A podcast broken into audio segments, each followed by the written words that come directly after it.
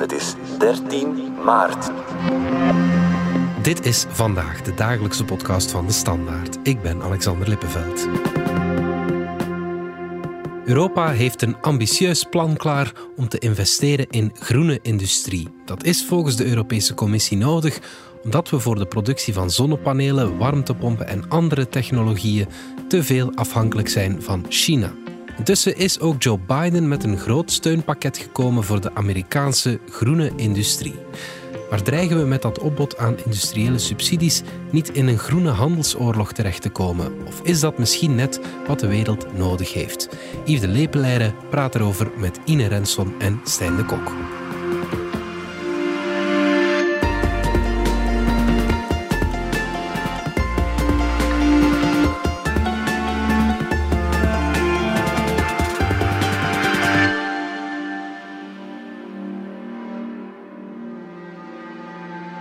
We know that in the fight against climate change, most important is the net zero industry.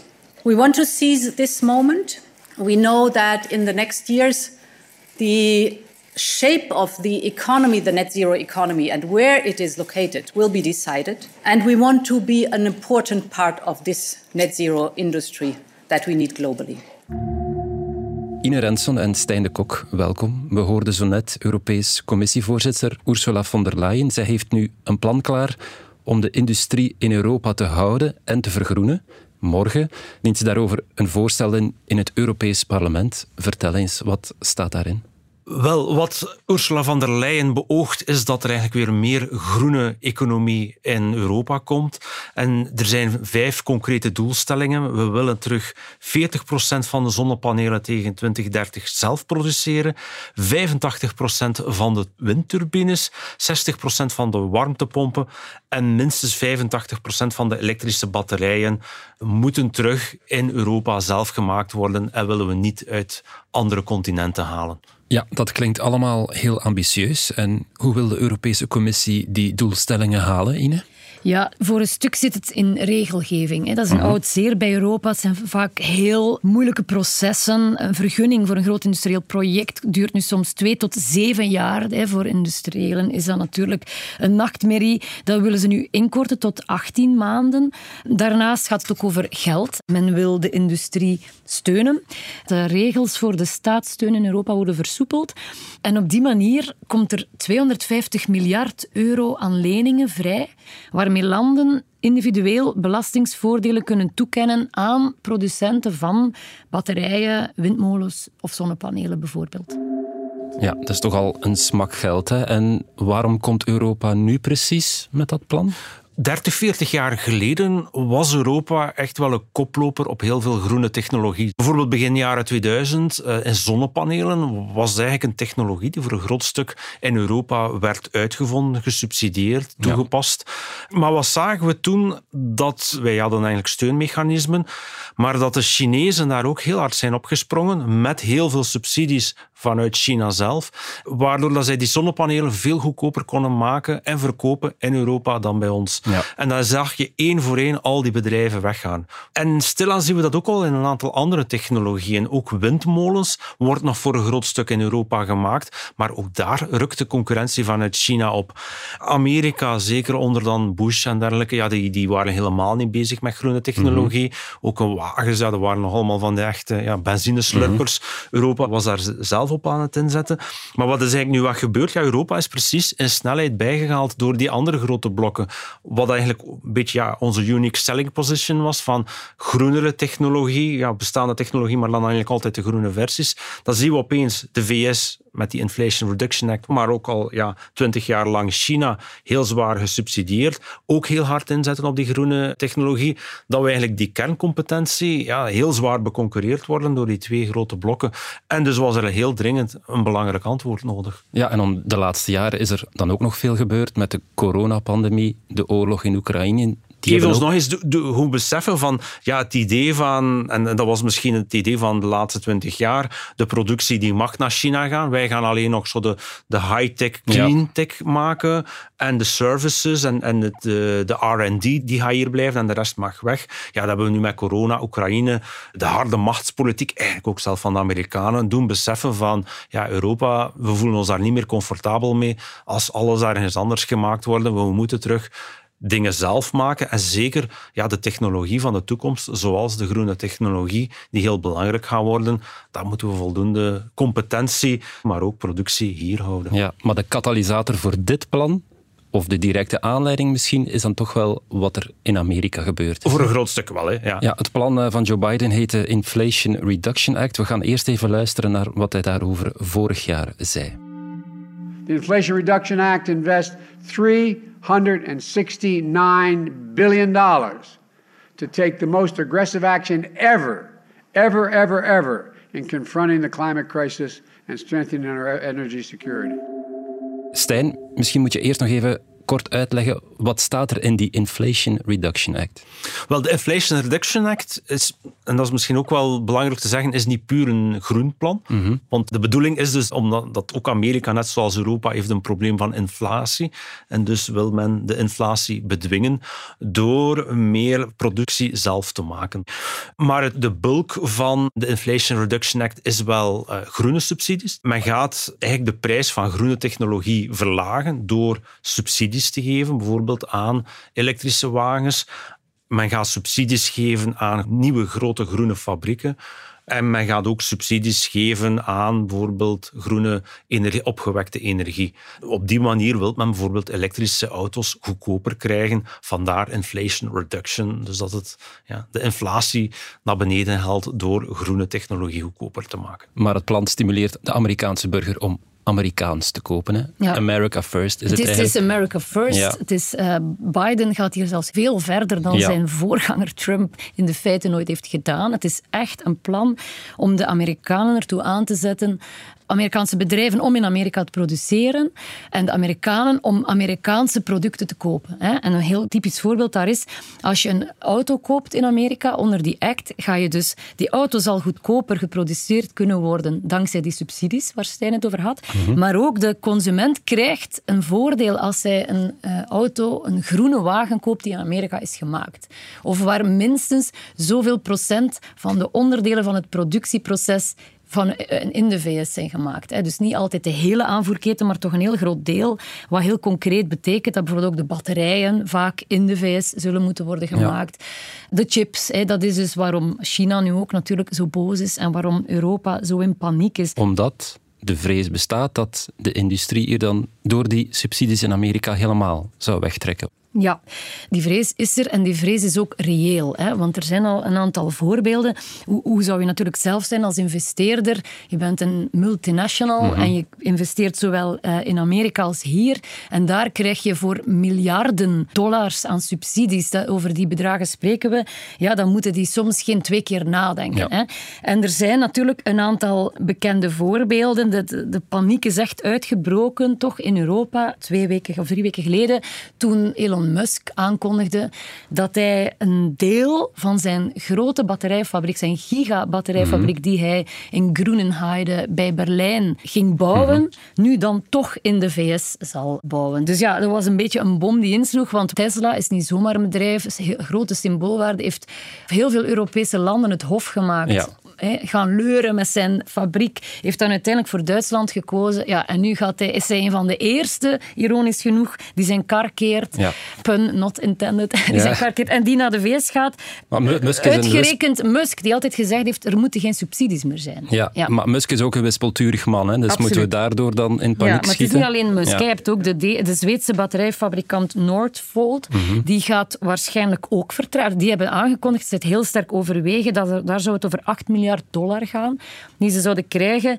Belangrijker nog is Volkswagen. Die hebben vorige week aangekondigd dat zij investeringen in een Oost-Europese batterijfabriek die plannen on hold zetten.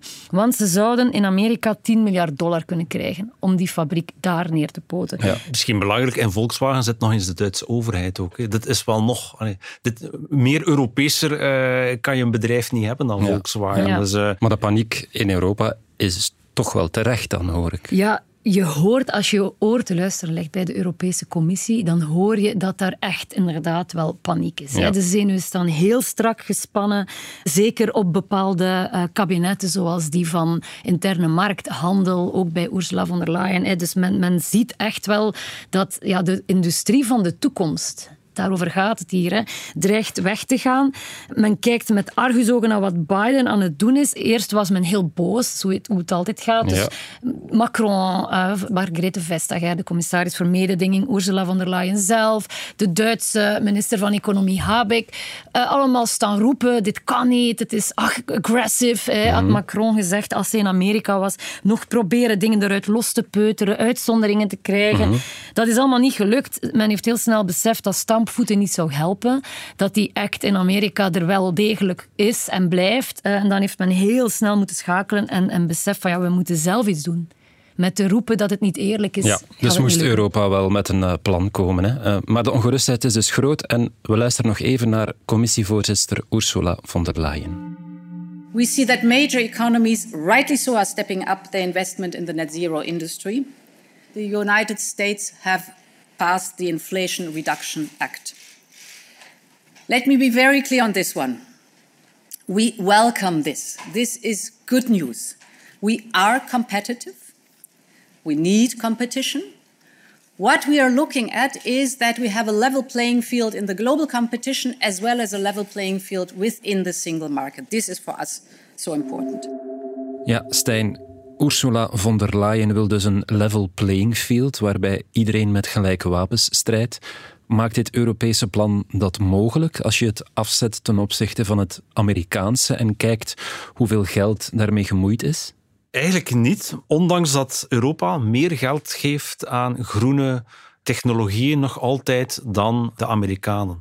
Dus als je alles optelt wat wij geven, de lidstaten aan ondersteuning van bijvoorbeeld groene eh, energie, dan is dat een pak meer zelf dan de Amerikanen doen. Ja. Alleen doen wij het wel anders. Wij spelen het eigenlijk veel meer volgens de boekjes. Ook heel veel lidstaten geven subsidies bijvoorbeeld aan elektrische wagens.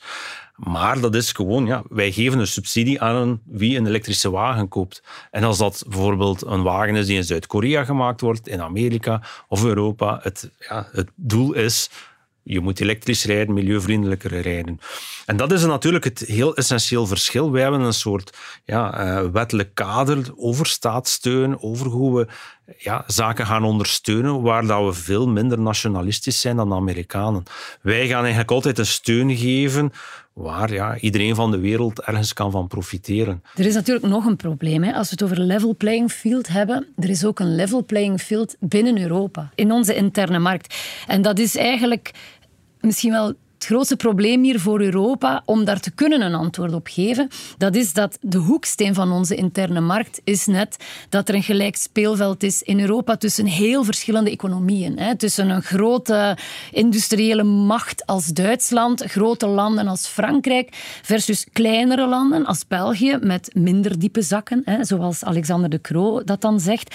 Dus die hebben dan al minder de kans om subsidies te geven, maar de, de essentie van Europa, het hele Europese project, is gebaseerd op die interne markt, waar dus een gelijk speelveld is en waar je niet, waar de, het ene land niet meer steun gaat geven dan het andere. En dat is natuurlijk ja, hetgeen wat men nu wel wil doen. En dat is echt voor Europa heiligschennis. Wat ja. men nu gaat doen, dus zo zie je maar hoe serieus dit is. Het feit dat men bereid is om aan dat basisprincipe van de Europese Unie te raken, of een beetje te morrelen, betekent wel dat het iets heel serieus is hier. Hè.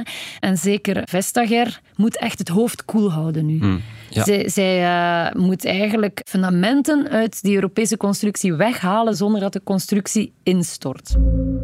En we zitten nu eigenlijk met drie grote blokken. Hè. China, de VS, de EU, die zich achter muren van subsidies terugtrekken. betekent dat het einde van de vrijhandel en het begin van een mondiale handelsoorlog? De profeten van de vrijhandel zeker, die zijn echt wel in paniek. Je hebt bijvoorbeeld Anne Kruger, hè, dat is iemand die hoofdeconoom geweest is bij de Wereldbank, topvrouw geweest bij het IMF. Dus zij zit, ze is gepokt en gemazeld in die multilaterale wereldorde, zeg maar. Zij zegt, ja, dit is het einde van een tijdperk. We hebben uh, eh, 70 jaar lang, sinds Wereldoorlog 2, uh, eh, geïnvesteerd in een wereld. We hebben genoten van voorspoed, van welvaart, omdat we een wereld gecreëerd hebben, gebaseerd op vrijhandel en samenwerking. En zij zegt, ja, wat doen we nu bovenop de oorlog in Oekraïne, bovenop de schuldencrisis en schuldenstress en bij ontwikkelingslanden, bovenop de inflatie, gooien de VS er nu ook nog eens de ineenstorting van dat decennia oude internationale handelssysteem bovenop. Zegt, ja, dat is niet wat we nu nodig hebben. Toch, Ine, zie je ook heel veel opportuniteiten. Hè? Want onlangs schreef je een stuk in de krant waarin je zei, en ik parafraseer misschien, dat een groene handelsoorlog misschien wel precies is wat de wereld nodig heeft? Wel, ik schreef denk ik een, een groene wedloop of een wedloop naar de top, want dat is net de vraag. Moeten we hier eigenlijk wel over een handelsoorlog spreken? Mhm. Want het gaat niet over zoveel mogelijk tol heffen, het gaat mhm. over het omgekeerd, het gaat over de wortel, hè, over het subsidies geven. En dan kan je wel afvragen, is die wedloop naar de top, het is misschien gewoon een goede zaak. Mhm. Dat is misschien net wat we nu nodig hebben. Want wat zie je nu plots? En dat is toch een echt, echt een paradigma-shift. De grootste economieën ter wereld wedijveren nu plots om de schoonste technologie binnen te halen. En ik, ja, ik vraag me dan af, en met mij veel economen ook, of dat wel zo'n ramp is. Want het debat gaat dan plots niet langer over ehm, de klimaatcrisis, wie heeft er de grootste schuld aan, het schoorvoetend uh, weigeren steeds maar om, om grote stappen te zetten op klimaatconferenties. Nee, nu gaat het plots over wie zal de eerste zijn, wie zal het meest winnen uh, aan die transitie, wie wordt de groene kampioen. Je mhm. ziet trouwens intern die strijd in Azië ook al tussen India en China ontstaan. Mhm. Ja, dat is wel een heel andere manier om er naar te kijken. En dan kan je inderdaad wel zeggen, misschien is dit net wat de wereld nu nodig heeft. In die zin is het goed dat eh, de VS eindelijk eens ook met een wat Keynesiaans programma, om het dan ook met een andere econoom te noemen, de vergroening van zijn economie inzet. Alleen is het, vind ik, wel heel jammer dat ze het op die manier doen. Ja, je laat ook wel veel kansen liggen. Je verspilt ook middelen, mhm. omdat je het eigenlijk niet efficiënt doet. Ik denk dat de klimaatcrisis gaat eigenlijk ook over efficiënte inzet van middelen.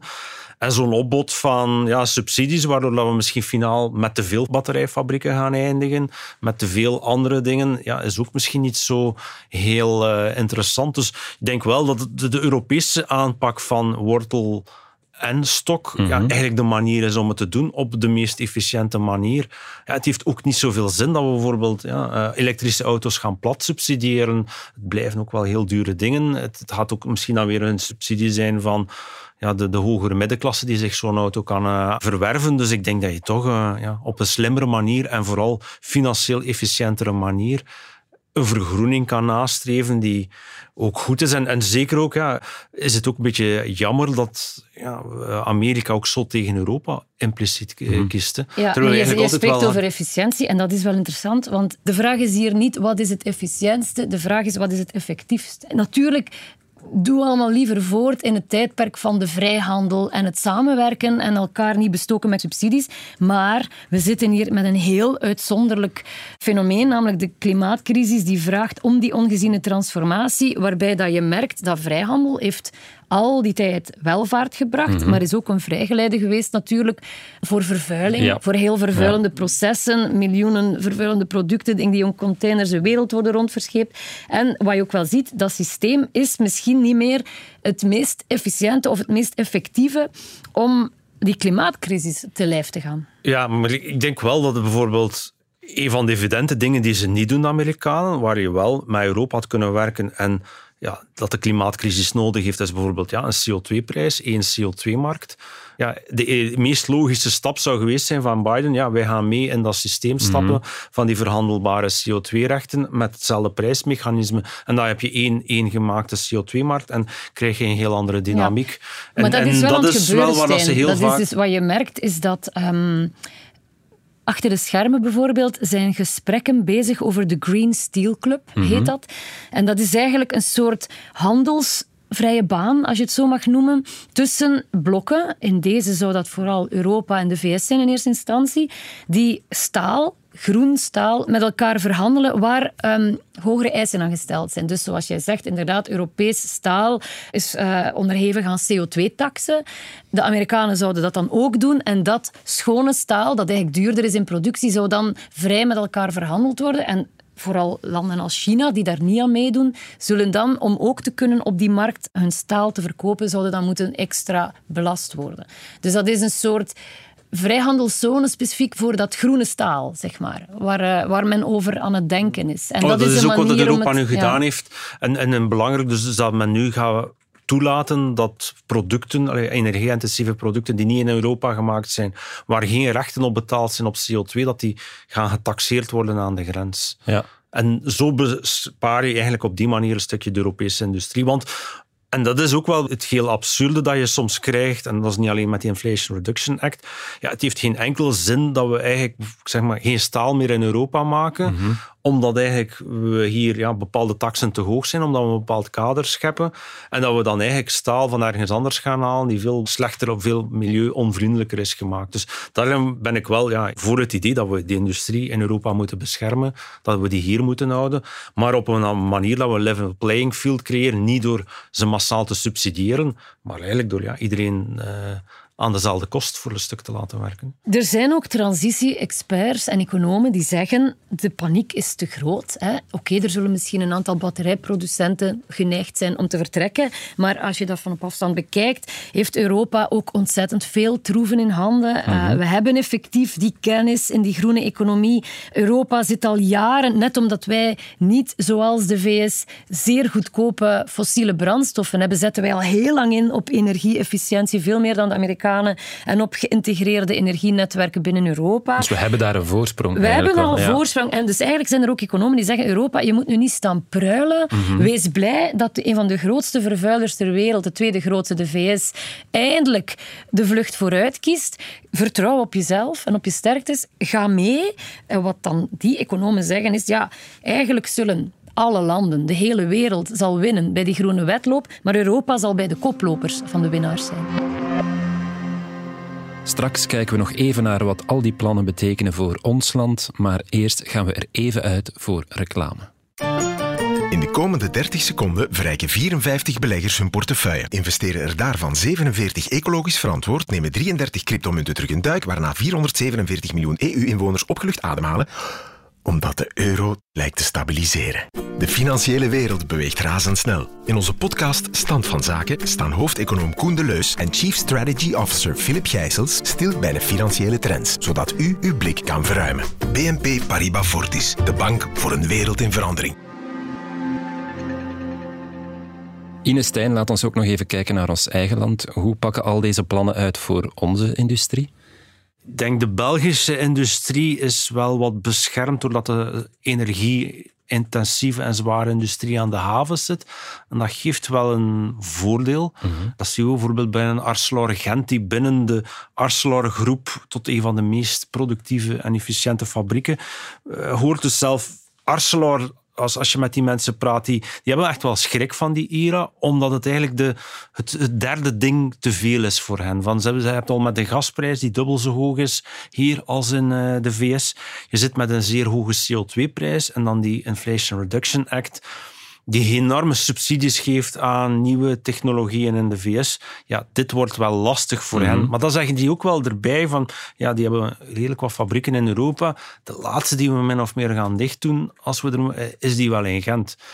Maar dus dit is denk ik een, ja, nogal een dubbel gevoel van, ja, we, we zitten niet meer zo goed als Europa met die CO2-prijs, met die gasprijzen en dat komt er nog eens bij. Maar als je heel concreet gaat, is, er eigenlijk geen bedrijf die nu zegt in België van uh, het is gedaan. En er zijn er zelf ook die een beetje kunnen profiteren. Denk aan een Demi of een Jan de Nul.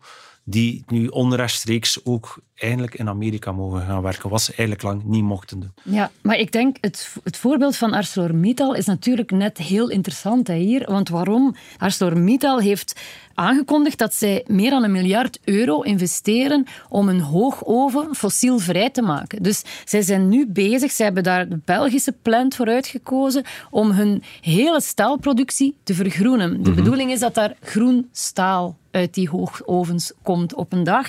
Ze krijgen daar al heel veel steun voor trouwens. Deels via leningen van de Vlaamse overheid. Er is een enorm pakket investeringssteun van de federale overheid. Dat mocht toen al. Mhm. En dan zie je met een gerichte duw in de rug krijg een bedrijf zover om die belangrijke transitie te maken die nodig is. Namelijk fossielvrij staal produceren. En ze zullen het doen. Ze zullen het doen in België. En dat is uiteindelijk waar je naartoe wil. Hè? Dat, die, dat die wetloop zo uitpakt. Maar wat het ook wel bijvoorbeeld Arcelor is, ja, wie zijn hun klanten? Dat zijn de auto-assembleurs. Dat zijn de, de bouwers van windmolens, als die ook niet meer in Europa gemaakt worden of minder, ja, dan heeft zo'n Arcelor in mhm. eh, Europa ook minder werk. Dus ja, ik denk dat men daar toch met een zekere schrik naar kijkt. Maar effectief, in België zelf is er denk ik nu niet direct een bedrijf die zich heel hard bedreigd voelt. Maar natuurlijk denk ik wel veel harder in Duitsland, waar ze dat voordeel van die havens niet hebben. Waar ze toch wel de schrik hebben van ja, die concurrentie in uh, Duitsland, autoland, vanuit Amerika.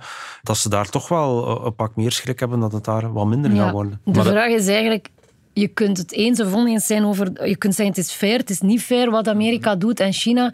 Maar de baseline is wel, niets doen is geen optie. Hè? Ja, maar de Belgische industrie zal het misschien wel aangrijpen om nog meer subsidies te vragen. Dan is de vraag, heeft België wel ja, genoeg diepe zakken om, om dat allemaal te financieren? Wel, ja, België zeker niet. Maar wat men hier wat probeert, en en dat is ook wel wat dat België zich een beetje beschermt is, denk ik, ten opzichte van de anderen.